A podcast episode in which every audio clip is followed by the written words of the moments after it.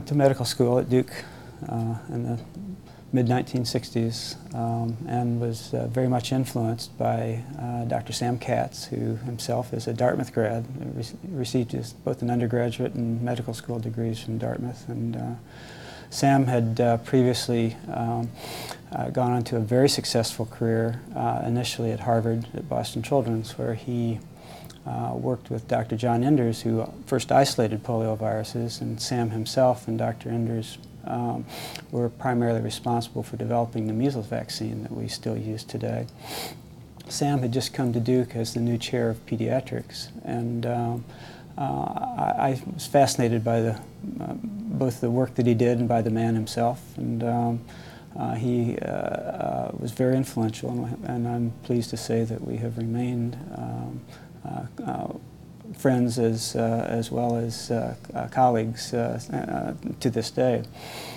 Um, so I decided to um, pursue a career both in pediatrics and in infectious disease. Um, and um, uh, somewhere along the way uh, begin to encounter uh, enterovirus outbreaks and, of serious disease in very young infants. And this happened to be in Boston in the late 1970s and early 1980s um, and um, uh, developed a research interest, both a clinical research interest and a laboratory research interest in this group of viruses.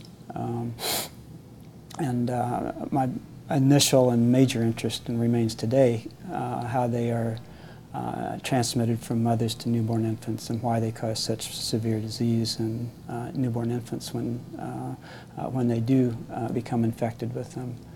Um, but uh, there's a, a, wonderful, rich um, variety of things that one can do uh, with these viruses. And of course, because the polio viruses are enteroviruses, that led to uh, a major interest in vaccines.